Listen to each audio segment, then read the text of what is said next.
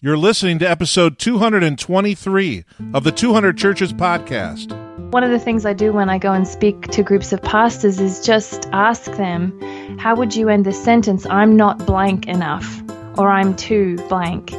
And we have this moment where people are just calling out, you know, I'm not old enough, I'm not educated enough, I'm not smart enough, I'm not male enough, or I'm not, you know, like I'm too serious, I'm too talkative, I'm too, and they're throwing out all these things. And after a while, many times they actually, we actually start to get things that cancel each other out. So one person feels too young, one person feels too old, one person feels too educated, one person feels not educated enough. And it's a beautiful thing to actually confess these things with one another in the room and to realize we're not the only ones who feel these things. Welcome to the 200 Churches podcast, where every Wednesday we produce a fresh episode of ministry encouragement for pastors of small churches.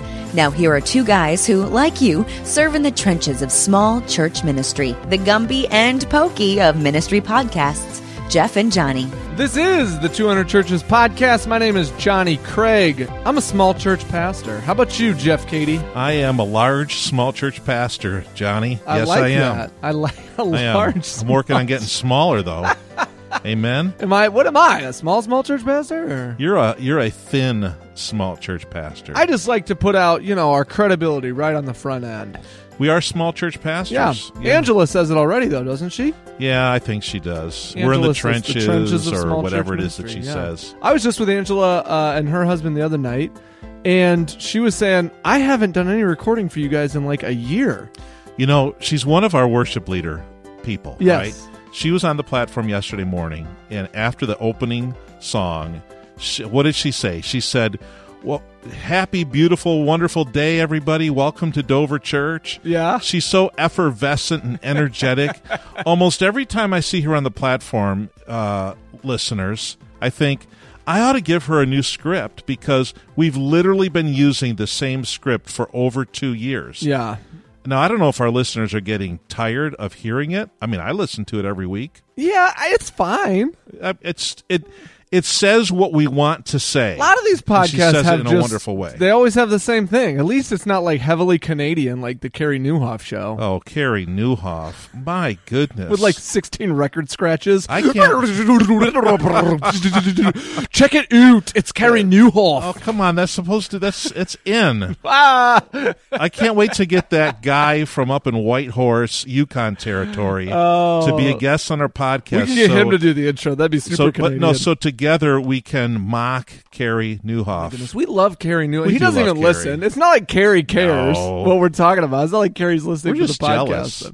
We are exactly. We're just right. jealous. Love, love some Carey Nieuwhof. So, So today, how about Mandy Smith? also love Mandy Smith. Mandy Smith, a pastor from Cincinnati, Ohio. Yes. Wasn't there like some radio TV program about a radio station in Cincinnati? Yes. I never watched I it. don't know the name. You were Something, too little. Something, something, Cincinnati. I think it was.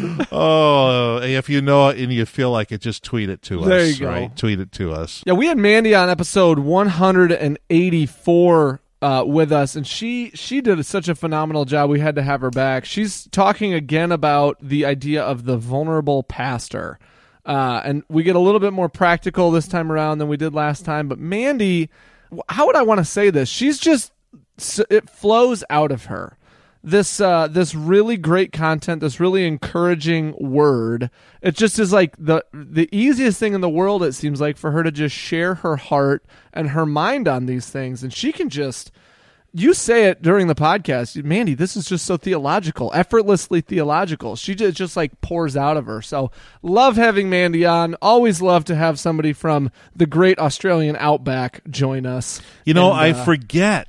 I forget that she's from Australia. Yeah. I think her accent has been mellowed a little bit, right? Because she's been here for so long. Sure. But I just forget that she's from Australia, and she's she is not about being about herself. She is so to say that. casual and Yeah. so comfortable.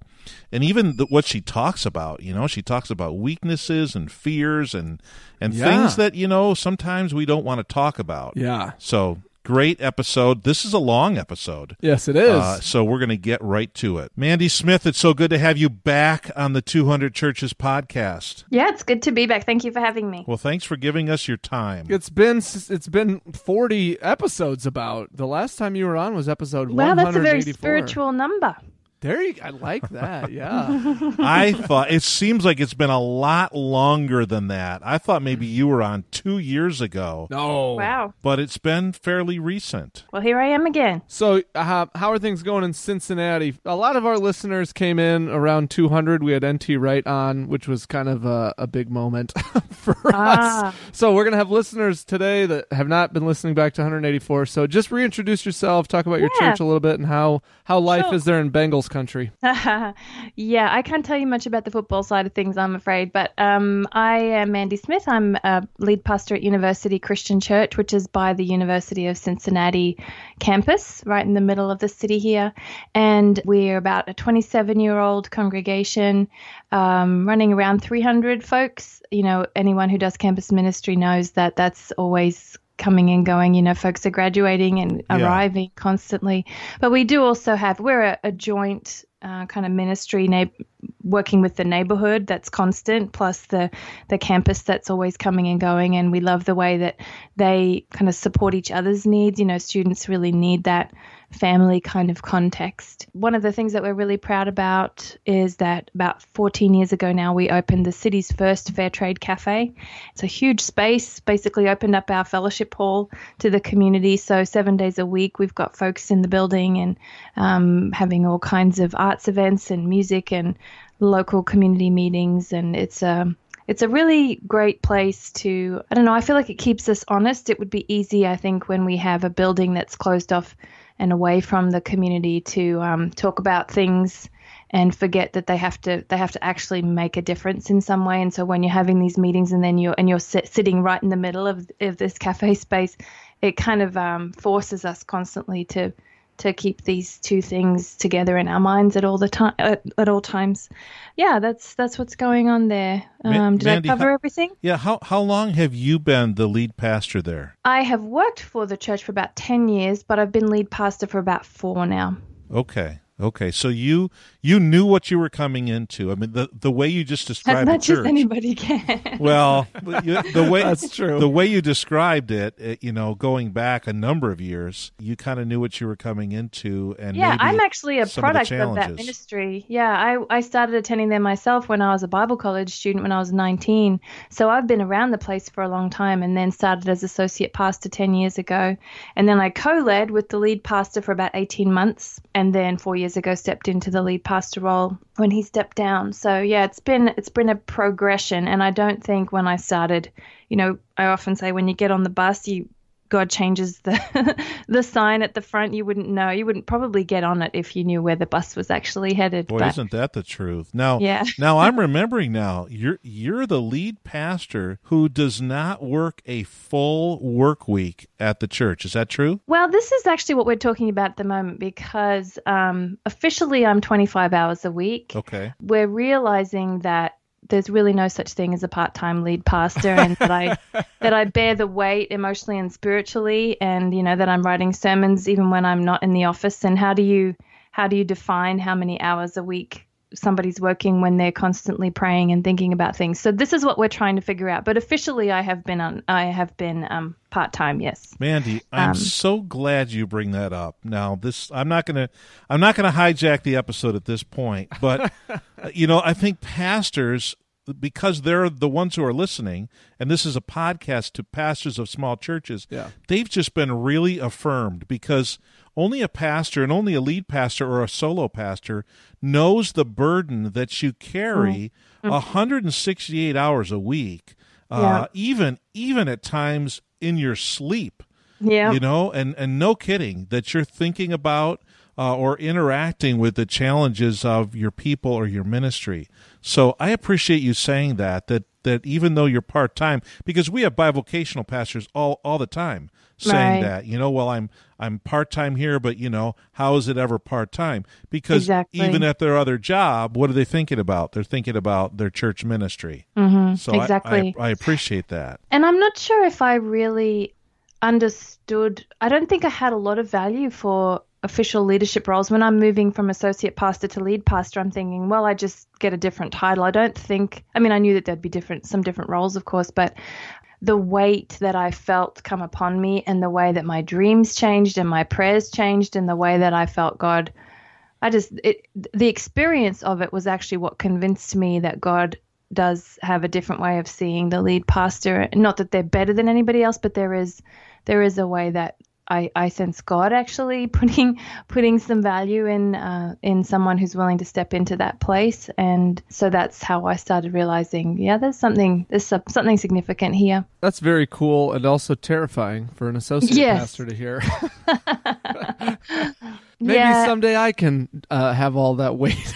right right yeah it's a strange thing but if it makes you feel any better there was a, a kind of love for this place that came over me with the weight too. So hmm. the two go hand in hand. It's similar to having children you know that you like feel this weight of the responsibility and at the same time such such a deep love for it. And so i think that makes it possible. You're so insightful, Mandy. Now, pastors that are listening, they know this. They come home, they complain to their spouse maybe about a certain situation at church, and then their spouse gets angry Mm. and maybe not maybe not angry, but you know, gets appropriately worked up for, Yeah. you know, for the protection of now their pastor spouse.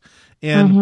eh, but then the pastor really love there's a love for the church yeah and Eh, but then the spouse is still mad Our uh-huh. spouses don't have the same love for the church. That's okay. That's okay. you know because you're, you're i mean you've got this shepherding care Yeah. for the congregation and then when you're already past the the upsetness and your spouse isn't and they're like well i thought i thought you were upset with so and so and you're like oh no well i have actually i've forgiven them a long time ago and and it changes the way you learn how to talk to your spouse yeah about your church family Yes, yes, know. and and thinking about what is actually good for them to to bear with you, and what what is more f- than they can handle, or that they need to be car- carrying with you. So yeah, yeah, we've had to learn that. It's been interesting for us, given that there's not really any models out there for what it means to be a pastor's spouse when you're the husband. And so my husband, my husband has actually been a lead pastor himself. So it's it's kind of an we've both been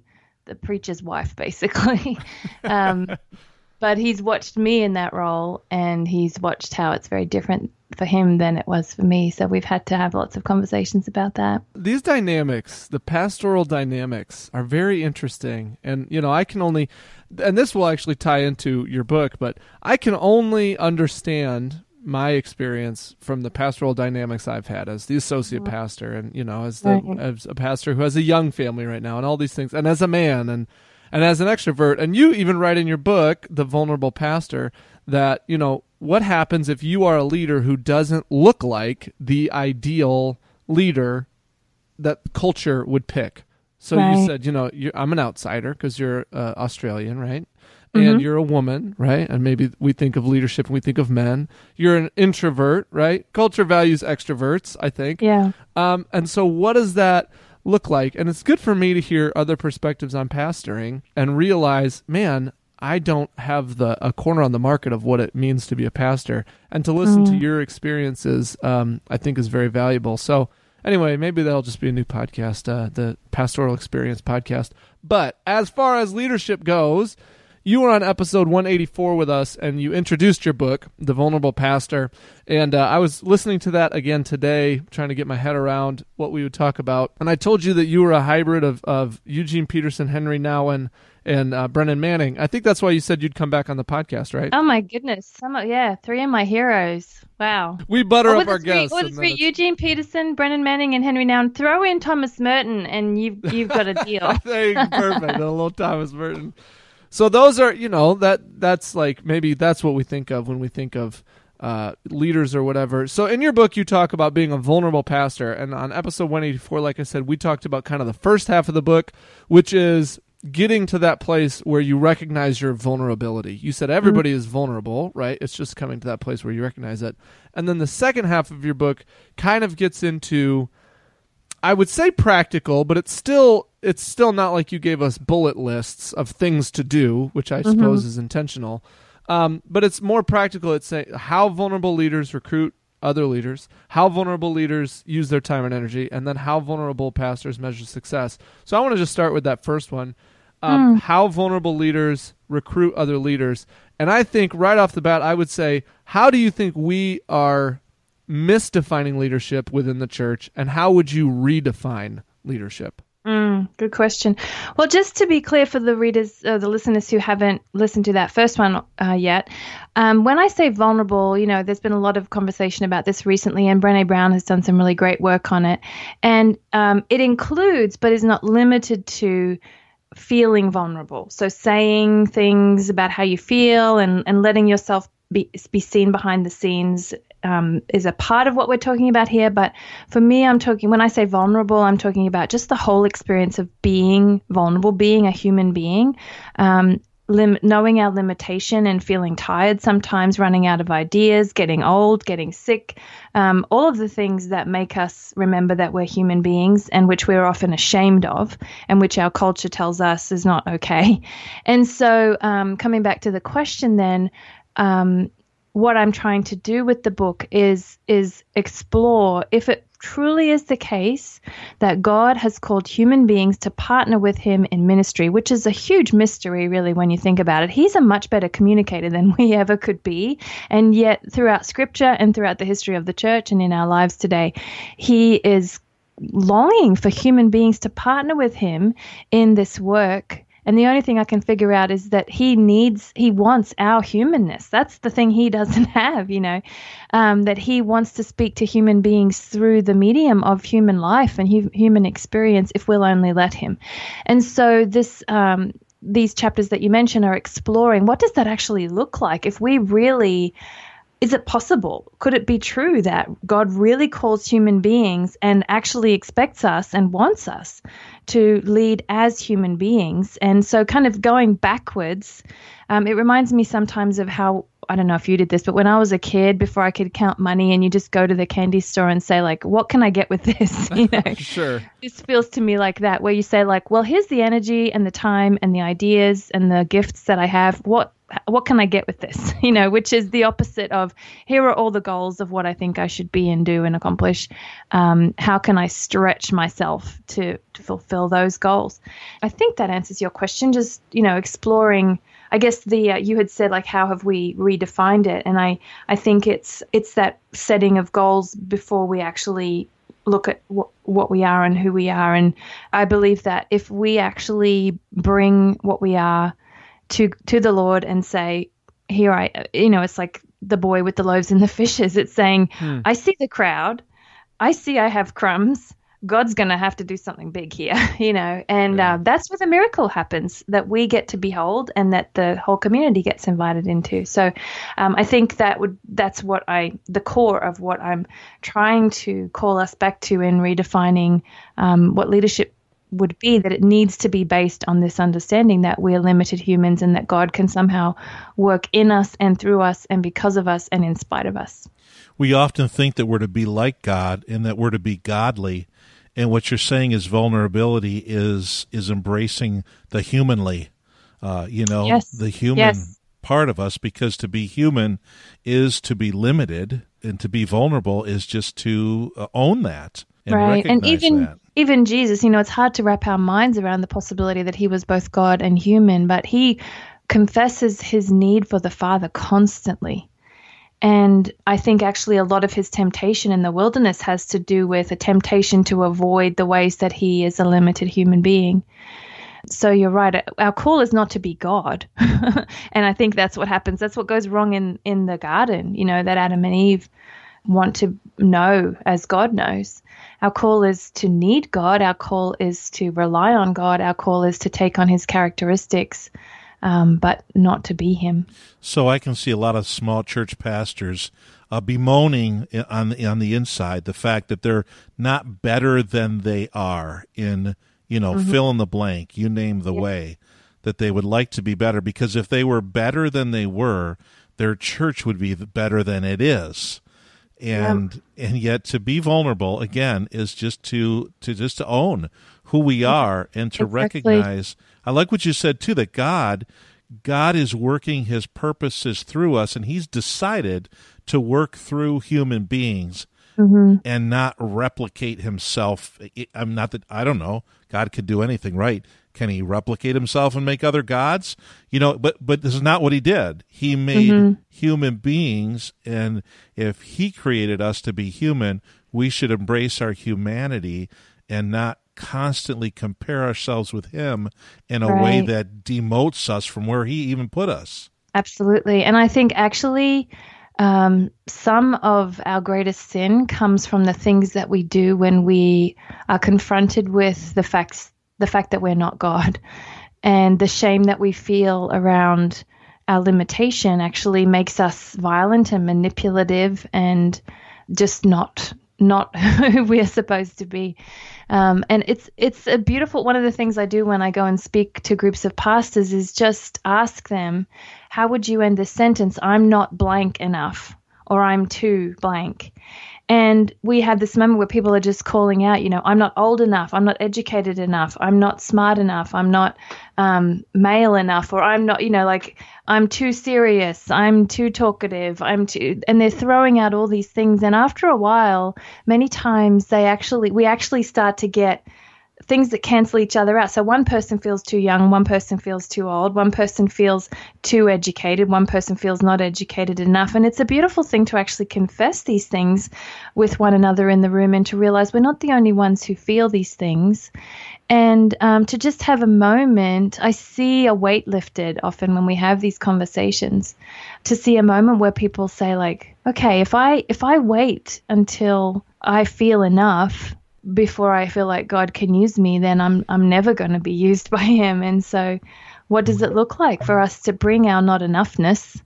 And this is where you know we come back to this promise that in our weakness He is strong, and so we have to let our weakness be seen for it to be obvious that He's the one who's doing the work. But that's terrifying, and that's what I spent a lot of the book trying to explore. Well, how do we actually do that?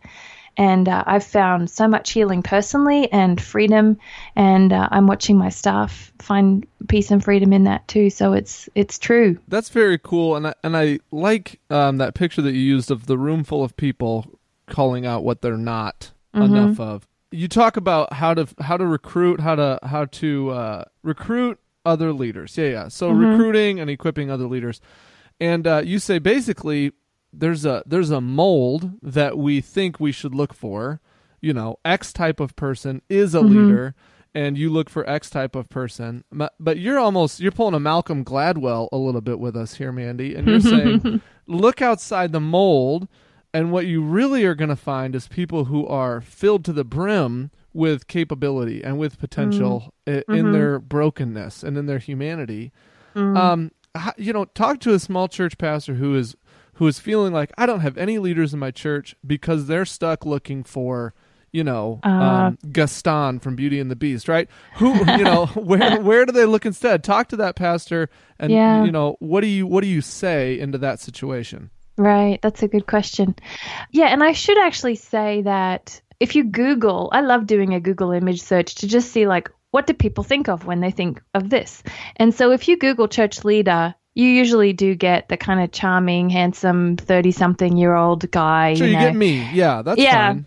And um, I- so I don't want to say like if if that's you, which it is in your case, there's nothing wrong with you. Like I'm not trying to flip to another extreme now. No, I understand. I just want to expand. yes, Um, yes, good. Well, I, I, yeah, I have to be careful because I, I don't, yeah, I just don't want to say, well, now we're going to get rid of all of you guys, and now it's our turn. You know, we're overthrowing you or something. But just to expand our imagination of what leadership is, and you know, if you look throughout Scripture, it's it's there's a lot of outcasts and people who are too young and too old and the wrong gender or the wrong nationality and outsiders and um, that God uses and like with David, when he slays Goliath, there's a way in which we're able to say, well, that doesn't make any sense. He can't do that in his own strength. So, of course, there must be something else at work here. I think that it is important for us when we're looking for folks in our communities to be stepping into leadership. You know, you can learn skills, you can learn practical things, but it's very hard to to change people's hearts. And so to begin with people who just know their need for the Lord and know how to pray and rely on Him I would take that person anytime. And so sometimes that means people who are quite broken because, you know, it's often the pain in our lives or the way that we're marginalized that actually teaches us how to need the Lord in deeper ways.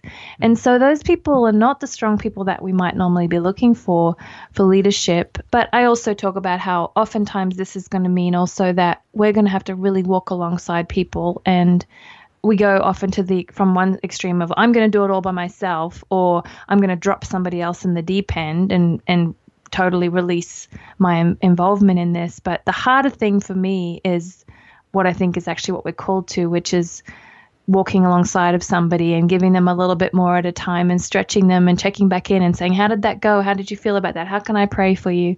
Um, I'm watching how that's, you know, I've got a lot of 20 and 30 somethings in my congregation, and um, I'm watching how they're just stepping up and taking on things that I, I, guess I never would have seen them doing before. So it's a beautiful thing. It does it does work, but it it does take a lot of it takes some kind of stretching of our imaginations and also that patience to walk alongside of them.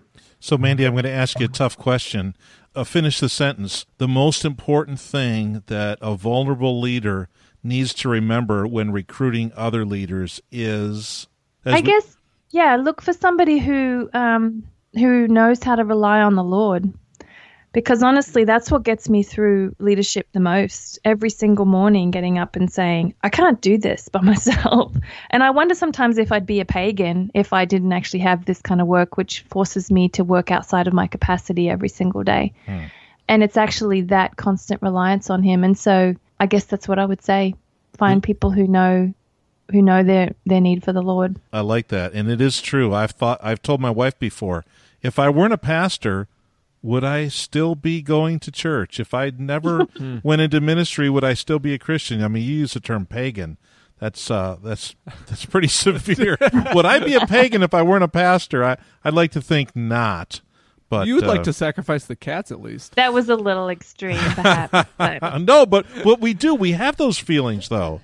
But here's the thing: if we are watching our own faith be stretched by the way that we have to rely on Him in our work, then why wouldn't we disciple people by letting their faith be stretched in that way and inviting them into the work, even though it's going to be hard or terrifying or beyond what they think they can do? And the people that some of the people that I've watched grow the most are people who've, whether they're lay people or or um, paid staff, who have been put in a place where they just feel like this is beyond them and yet they've watched God work. You said in this chapter, you know, that you're wary of people who are like chomping at the bit for leadership positions. I tend to see someone who's got a lot of maybe overconfidence, a little too much bombast, a little too anxious to get into that place. And and I agree with you. I, I think that can be a dangerous thing and, mm-hmm. and a scary thing because what how is that person going to be leading and working you know out of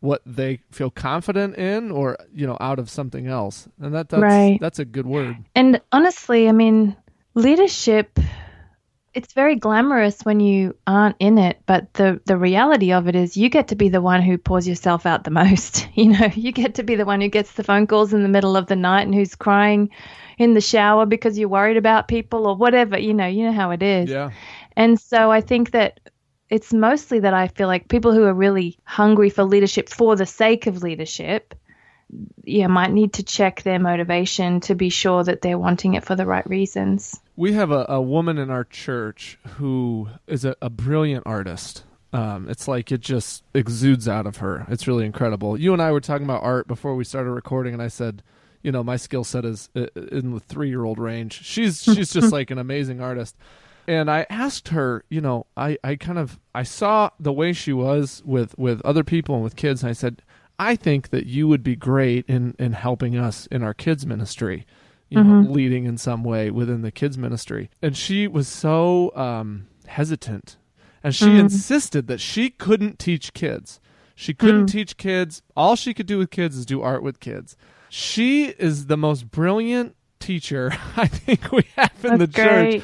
And she doesn't even know she's teaching. To this day, I think if I said to her, you know, you're doing an amazing job teaching, she would say, "Oh no, no, we're just we're just having fun. We're just Right. She Which is the creates best. exactly, exactly. She creates these environments and these activities and and this whole aura around kids where they're just enveloped in the love of God and uh, Wow. Yeah, so they don't even know they're learning. So the love of God is going to be equated with fun for them. What better Right. thing could you do? Right. And I think of her when I when I read this chapter and I think, yeah, I I was on a whim. I mean, I di- I didn't have any great insight. I just thought, man, what she's got going on would be great with our kids. And, yeah, that's uh, wonderful. Yeah. So anyway, Love it. so chapter 8 was all about recruiting other leaders and this is the vulnerable pastor and everybody should go buy it right now on Amazon. Uh, buy two copies. Buy the digital copy and the, do you even get royalties at this point? How does this even work? If if somebody buys Yeah, the book, you going to get like a quarter or something? It's surprising. You know, before I ever published a book, I thought that all of the money went to the writer, and there's actually a lot of stuff that the publisher has to do to get this thing to print and Sure. to, you know, there's a lot of people involved in getting it to print. So I'm happy for them to um to take their piece. But I um you base I mean if you want to know the details of behind the scenes, you usually get a you usually get an advance in the beginning, which is kind of like royalties up front. So they give you a chunk, a lump sum, Okay. and then um, the first like five thousand copies or something like that, you don't get paid for because you've already been paid up front, and then after that, you start getting royalties. Gotcha. So I'm not there yet. I don't think. we but- gonna sell you 5,000 books. Everybody's got to go buy this thing. We'll get you yeah we'll get i you honestly royalties. it's it's like such a blessing to me that somebody a that god has helped me see these things in ways that are so freeing and b that somehow i figured out a way to put them into words and see that somebody else would want to read it so um Yeah. if somebody wants to pay for it that's that's like beyond my imagination but i'm glad to see that people are enjoying it It's a great it's a great book. I- we I don't we don't lot. push our own books, and we we have we don't write our own books with glee and delight we push other people's books. Yeah, this is a good one. This it is a is good a one. really good book, Mandy. So you you get in next into how vulnerable leaders use their time and energy. Talk to me about shoulding shoulding yourself. Mm, shooting on yourself yeah i think you know, reading it, it doesn't. When I say it out loud, it's different than Yes, when I I, know. read it. That's I think it's actually from a Brennan Manning book, so I can't take full responsibility for Okay. that one. But um, it kind of does feel a little bit like what it sounds like too when you do it to yourself, because it's um, just piling up stuff on yourself that's not pleasant. So yeah, I think without even naming it, we all have this "I should" that we say to ourselves constantly, and maybe we even think that we're the only ones who do it. So for me, I actually learned it from a time of depression when um, I just couldn't keep up with my own expectations for myself anymore, and I and I I suddenly started naming all the shoulds, and it was not kind, and some of them were even in conflict with one another.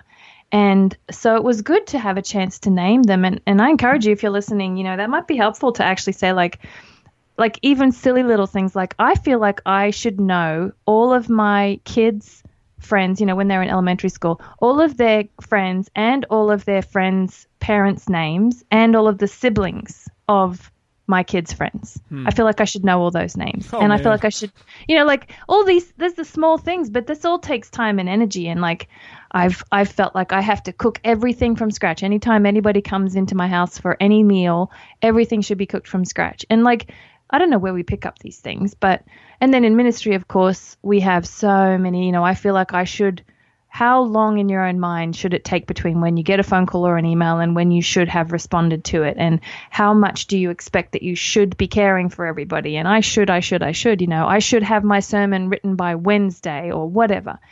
And um, these aren't necessarily from the Lord, you know. In fact, I think some of them are from the enemy. And um, if we don't name them, then we don't have an opportunity to actually bring them to the light and ask if they're even doable or kind. And um, we also have a tendency, I think, if we don't name them, to assume we're the only ones who who have these expectations that we put upon ourselves. And so it's really freeing to actually just stop and think, what are my expectations of how I spend my time and my energy and, and who gets my attention and who doesn't? Because at some point we're going to have to just say, I just can't. I physically cannot. My emotions and my spirit and my heart and my mind cannot keep up with all of the shoulds. See, there's a reason why the shoulda, coulda, woulda is a phrase. There's a reason why. Yeah. Because Yep. yeah, shoulda, coulda, woulda, whatever. I didn't, I didn't, and so let's. I'll beat myself up, and then you all beat me up over it, Yeah. and then we'll try to figure it out. So you said you said name the shoulds or list your shoulds, and you said when you did that, some were even in conflict with each other. Right, right. You know, you want to be up all night working. You want to sleep all night and get a good night's rest. Yeah. Those- and those are that's really interesting. And I, I, I guess I don't want to skip over that too quickly for our listeners and say, pastors, uh, maybe you should list all of your shoulds. Now that's a should right there, right? now, now, should. now I'm now I'm doing it, but but maybe that would be helpful to reduce your should list. And it's the kind of thing that even when we sit down to do it, it may not come to us right away because there's so much just a knee jerk kind of habit. So to maybe give yourself a week to just pay attention to how you're responding to things throughout the week and come back and add it to the list as you notice it because they're they're not even conscious often. So you worked through your should list, and then you decided you were going to start cutting out some of these superfluous things. Mm. Well, sadly, they're not actually super- superfluous. Like even some things that I think are really important, I just can't do as often as I think. Okay. So it would be much easier to notice, you know, to choose what to cut if it was superfluous. That's a hard word to say, superfluous. so yeah, I just kind of. This sounds very technical, but I kind of like put them in order of importance, crossed off any that were just ridiculous, and started handing out energy and time, starting at the top. And when I got to the end of my time and energy, I was like, well, I'm being reminded of how human I am here because even some things that I think are really important, I just cannot get to. And I think one of them was like exercising every day. So I do it three times a week instead of every day. And being up with the news, I can't, I can't know everything that's happening all the time. And so now I subscribe to a weekly kind of update news magazine. And it's humbling to actually figure out that even our own ideals of how we should use our time we can't live up to, but it's freeing. So, what are you learning, Mandy, in connection with this idea that you can't be a lead pastor in 25 hours a week? What are you learning about that and, and intersect it with this idea of how to use your time and energy? I think I'm learning that so much of our work as pastors is is really personal, emotional, spiritual kind of work. And there are big decisions that need to be made, which we probably could make quite simply if it wasn't also part of the job that God is changing us even as we're doing this work. And so for me, I have to lay myself down before the Lord and say, what are you doing in me first before you want to do it in the congregation, whether it's in this writing of this sermon or this making of this big decision. That just takes time, you know. And so, I, but I do feel like I don't have the right to ask other people to change or grow unless I've submitted myself to it first. And so that's what I'm learning takes so much time. And it, it may be prayer, it may be walking, it may be um, reading, it may be journaling, maybe having conversations with folks for me to get my own head around it and my own heart around it, I guess. And um, that just takes so much, so much energy. So you talk about needing healthier practices. You know, if you want to use your time and energy in the in the right ways or in the best ways. I hate to use efficiency terms, but uh, that you need healthy practices. You talk about a couple things. You say limiting advertisements. Well, how did you how did you do this? Well, I remember one time being offered some kind of free subscription to a magazine and challenging the it was like a telesales person on the phone, you know, and saying like, "How can you afford this?" And they said, "Well, actually, magazines are basically just a, f- a forum or a medium for people to to get ads and all the stuff in between is just to make something between the ads and at that moment i was like right no more magazines for me um, and so i mean you can it's not too hard to cut magazines out of your home and when i go to the hairdresser or the doctor or whatever i don't i don't i'll new, read like a news magazine but home and fashion and all those magazines they're just built entirely to tell you that you're not good enough. And I remember a moment getting to the end of a, a magazine, sitting in the a waiting room somewhere, and realizing I feel like my clothes and my house and my body are just no no good. Like I feel worse now after looking at this. I don't need that. Um, Well, they probably have a few products to make you feel better, Mandy. Yes, exactly, exactly. And so, I mean, magazines are easier to cut than online stuff. Yeah, I think it's just it's just good to even be aware of how much those things are bombarding us and how much we pay attention to the messages of them. They're just so they're so subtle that we don't even notice how much they're accusing us. Really, you right. know. Right. You know, I I've often thought about that um, with women's magazines, and this is coming around to a non-sexist point. But I've often thought about that with women's magazines is that you know it just creates this whole situation where women feel inadequate in some way. Then I was at the doctor's and I was reading like GQ, and it was like here's like eight essential pieces for your wardrobe that you need, and they're only. Eight hundred dollars a piece. I was like flabbergasted. And I they're thought- essentials. They're saying, "Yeah, I thought I looked pretty good. I thought I looked pretty good until I read this." And You don't, you don't have one of them, do you? I don't know. Oh, gosh, I don't have anything in my house that costs eight hundred started. You dollars. need to go on a shopping trip. I think, Or yeah. even look like I'm fascinated just to look at the lines on the front pages of magazines, you know, when I'm at the checkout or something. Sure. And all of the language is like implies you must. So it says hmm. like get fit in 2 weeks. Update your wardrobe or what Yeah. you know, I don't know what all the Yeah. language is, but it's like you must do this. It's very demanding. and it's not very, it's not very pleasant or kind, you know. You wouldn't put up with that from your friends being telling you all the time, "Have you have you done this yet?" Yeah, that's true. So that's it's true. not it's not the voice of the Lord that says, "You are my child, and you are dearly loved as you are, and you are not valued based on your appearance or your productivity." mm-hmm.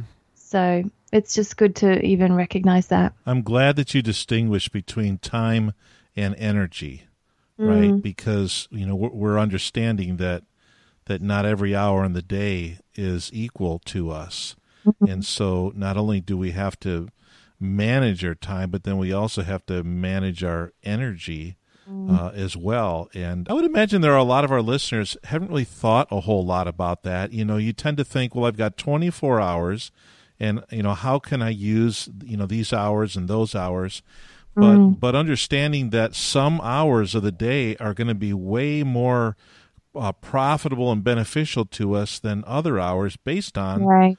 based on our energy level at Yeah, those different yeah. hours. And so, Yeah, which means what, what, what are you learning ourselves. about that? What are you Yeah. learning about that as you try to you know manage your time and energy? Yeah, I think it does mean kind of knowing yourself. And given that a pastor's role, it has such a different mix of various kinds of energy. You know, we're doing emailing sometimes, we're doing volunteer coordinating other times, where maybe some of us have to do maintenance on the church building, even, you know, and um, maybe visiting folks and writing sermons and trying to keep up with our own reading and our own prayer lives. And there's just very different kinds of energy go into those different things. And so, um, acknowledging, like, I know that I am best in the morning. Late at night is never a good time for me to be accomplishing anything. And so, um, I treasure my mornings and spend spend my time going for a walk and praying and centering myself and kind of reading or reflecting on things, then, you know, meetings are going to take a very different kind of energy. And I know that's going to wipe me out as a more introverted person. So I don't plan on writing a sermon on the same day when I have a lot of meetings, for example. But I do think that it's good for us to know our own flow and our own rhythm and, and what timing in the days and even in the week. You know, Monday is a very different kind of energy than Friday for a preacher.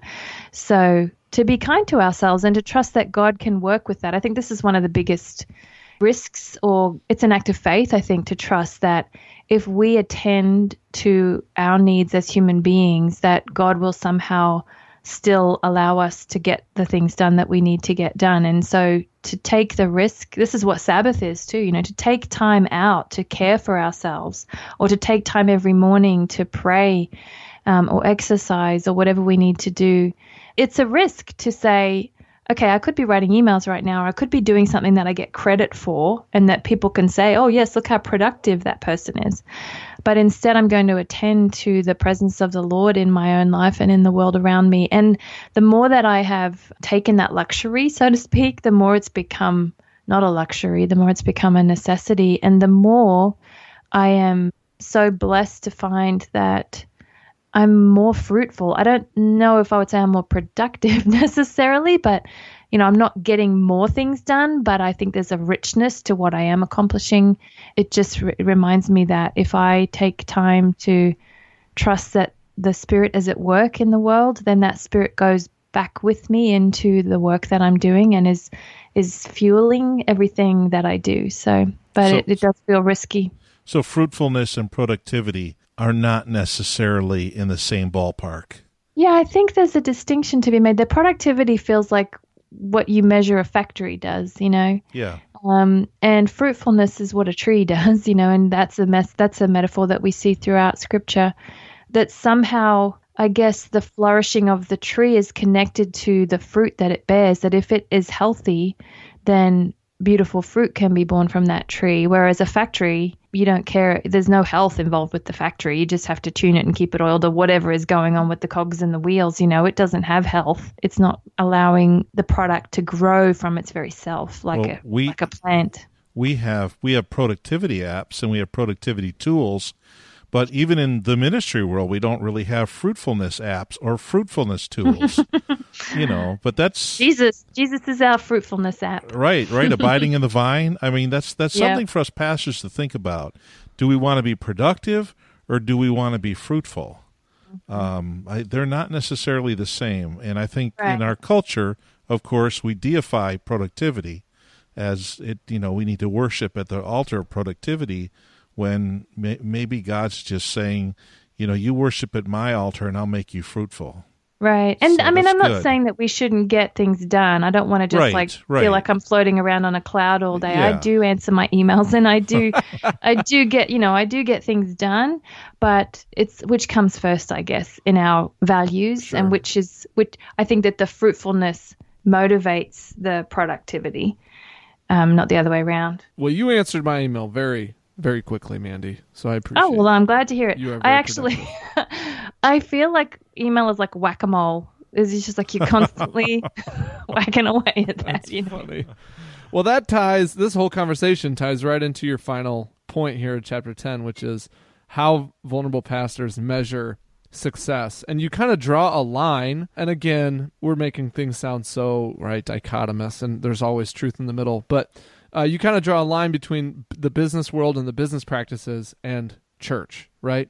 And you say we're not about efficiency and success in terms of the business world, right? And then you say we're not the kind of shopkeeper pastors that Eugene Peterson warns about. What is what is the shopkeeper pastor? Hmm.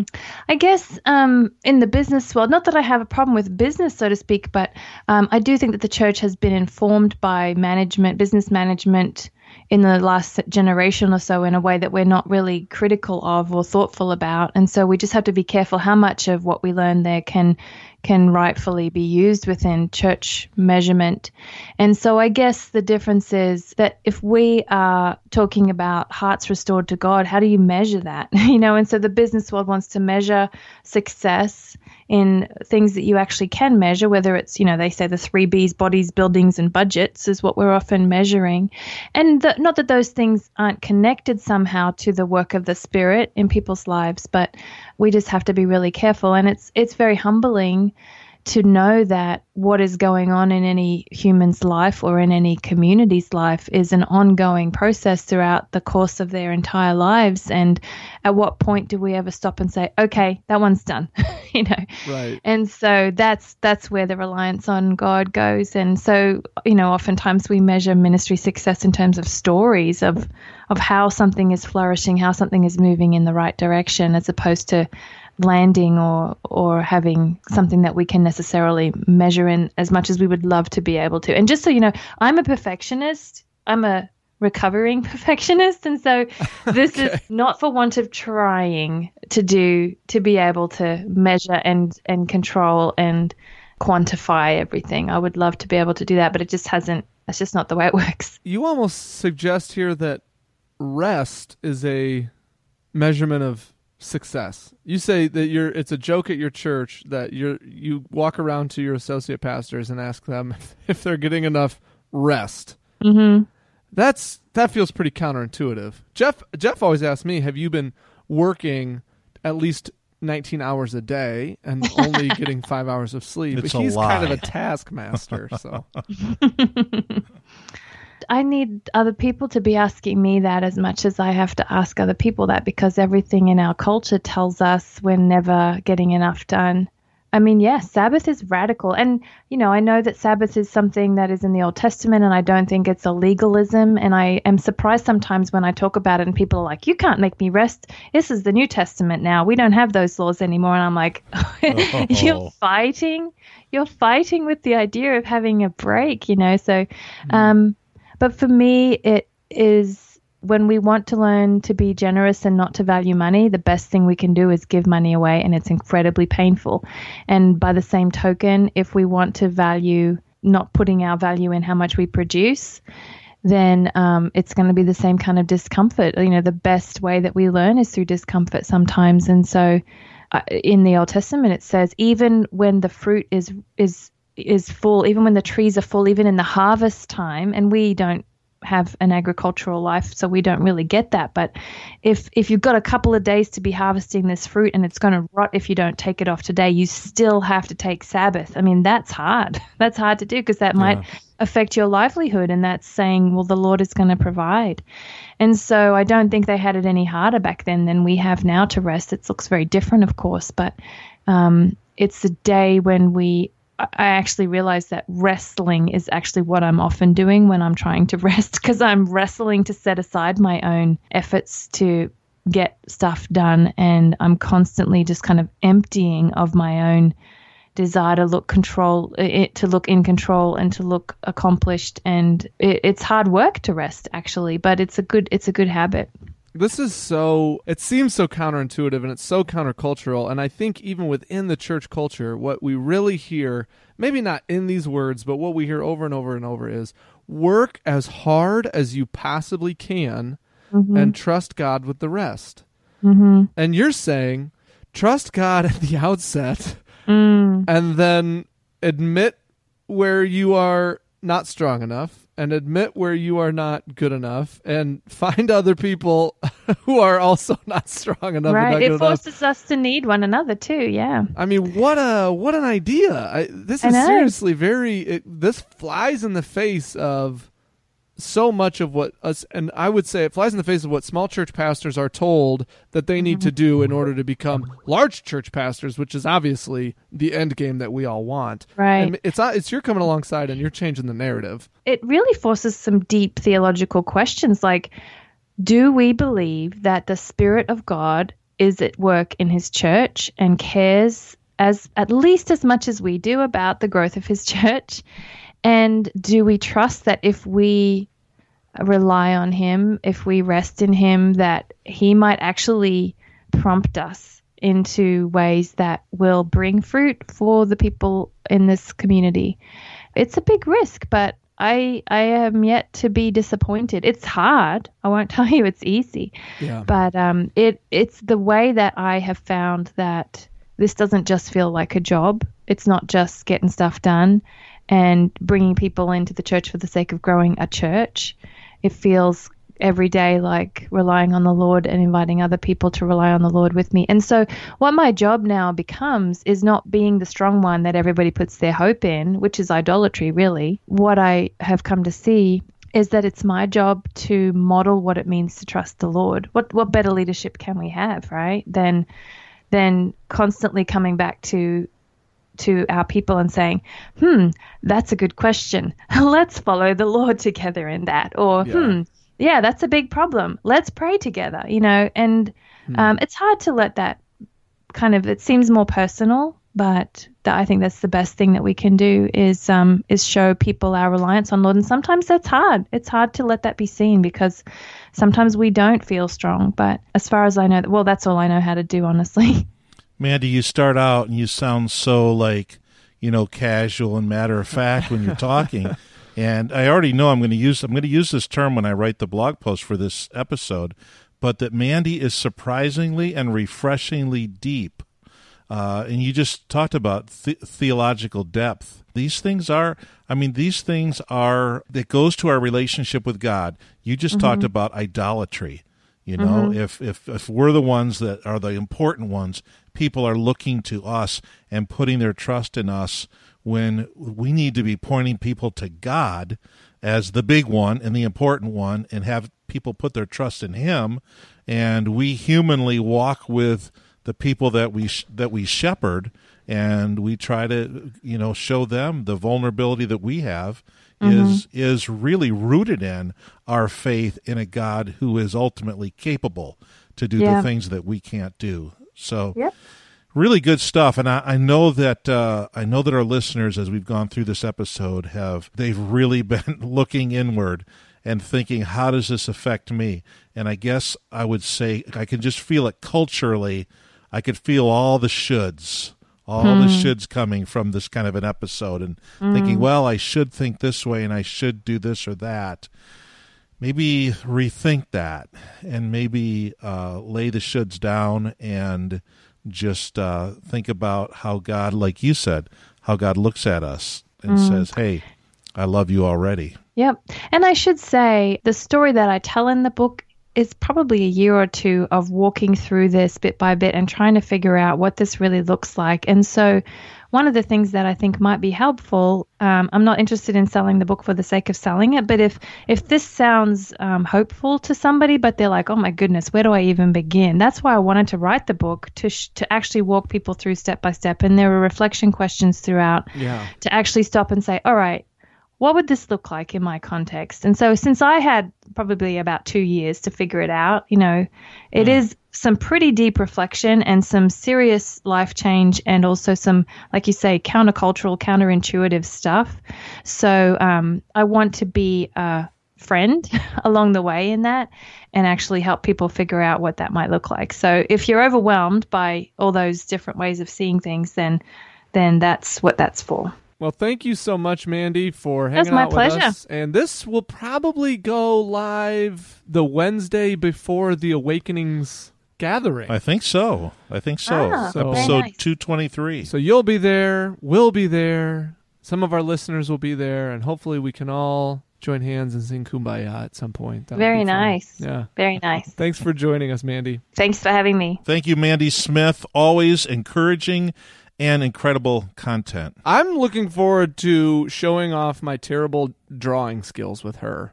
Oh yeah, you're going to do this uh, this workshop, this Yes. art workshop thing with her. Art and prayer somehow intertwining together, and I I can draw stick figures pretty good. That's me. That's about the extent Mine are of crooked, it. but So, but I'm excited. It's going to push me out of my comfort zone a little bit. That's going to be a good time. So as we record this intro and outro for this episode, it's the week of the The Awakenings, Awakenings conference, yeah. gathering, I think they call it, but something like that. whatever. It's and I'm excited. I'm starting to get real excited about the opportunity to talk to some of these people in person, put some names to faces. Guys like David Fitch, Mandy Smith, Tara Beth Leach is somebody we're going to have on the podcast in the future. Tommy Wright. Maybe Tommy Wright. That would be a Yeah. real dream come true. So, um, just it's going to be very cool, very fun, and I'm excited to learn a lot and just kind of have my horizons expanded, as it were. Well, it's a group of theologians, thinkers, and pastors. Yeah. You know, who are considering some pretty important concepts,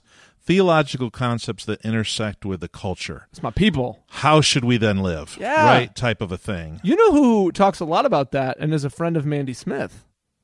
Walter Brueggemann. Walter Brueggemann. Now, He's we, getting up there, isn't he? I well, we'll have to find out when Is we he talk still to alive? him, Jeff. Is he still alive? He's alive? absolutely still alive, and he agreed to be on our podcast. Get us. out. So- yeah, Walter yes. Brueggemann. Mandy Smith was such a kind person, and she she put in a good word with Walter Brueggemann. I feel silly saying it, Well, almost like Walter- Oh yeah, with Walter. Walter, of all places, he lives in Cincinnati. That's incredible. and he's been connected with Mandy, and they've they've worked together on just a couple things.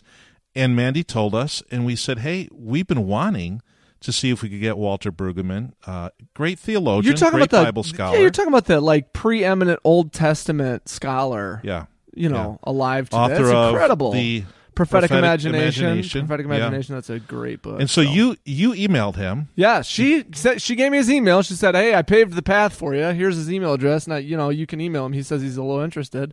I emailed him, and he got right back to me, and we set something up. So When is it? dreams do come true.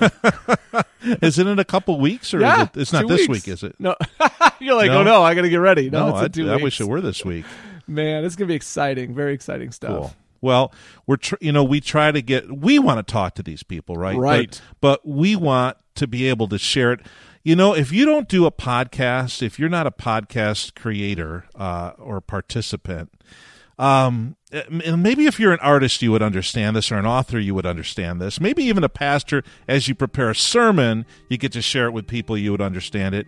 But to have the conversation one on one, there's a there's a bit of for me for me personally there's a bit of selfishness to it that if i just have it just for me and i don't record it i literally sat down with Oh, a guy man. in new york state All I want is to have private conversations. Oh, no, no, no. All the things that I can't say on the podcast. two, so two weeks ago, dinner. two weeks ago, my buddy Joe Jansen Yeah. from Elim Bible Fellowship in Lima, New York, he's been on episodes before 200, episode, I don't know, 170, 180 something. And uh, I sat down for lunch with him a couple weeks ago. We were talking, and I said to him, "Oh man, I wish I had a, I had a recorder right here at the table."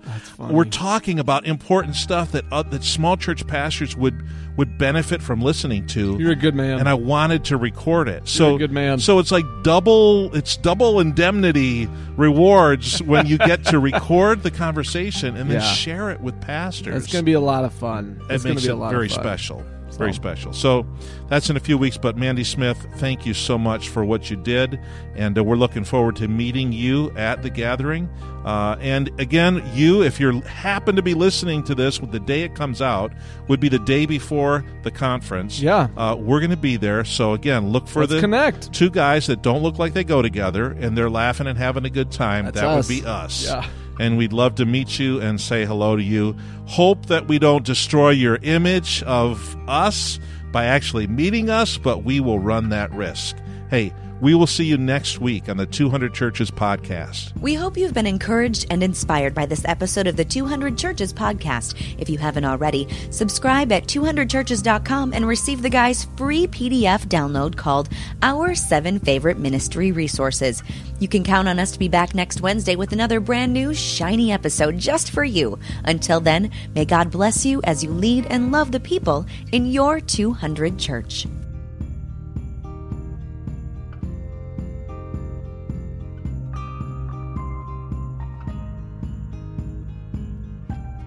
Do your thing where you're oh, oh, where you're real pastoral and you're like, hey, listen with open ears. Oh, oh You al- you're always very help, Jeff. People get upset about this stuff. Not everybody's as cool as you, man. my wife wanted to know if I joke about stuff in a way that maybe people would be offended. I don't think so. I don't think so. I think Johnny would. I said, but we're sometimes are we assuming that the people that are listening know? What if it's their first time listening to an episode? You be did it as devil's advocate, and you we were never flippant about like. Okay.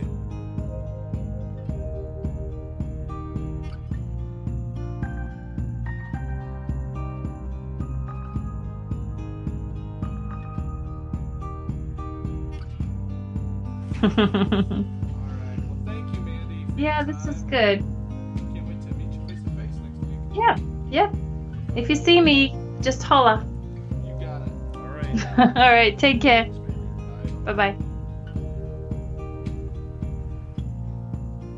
Ba, ba, ba.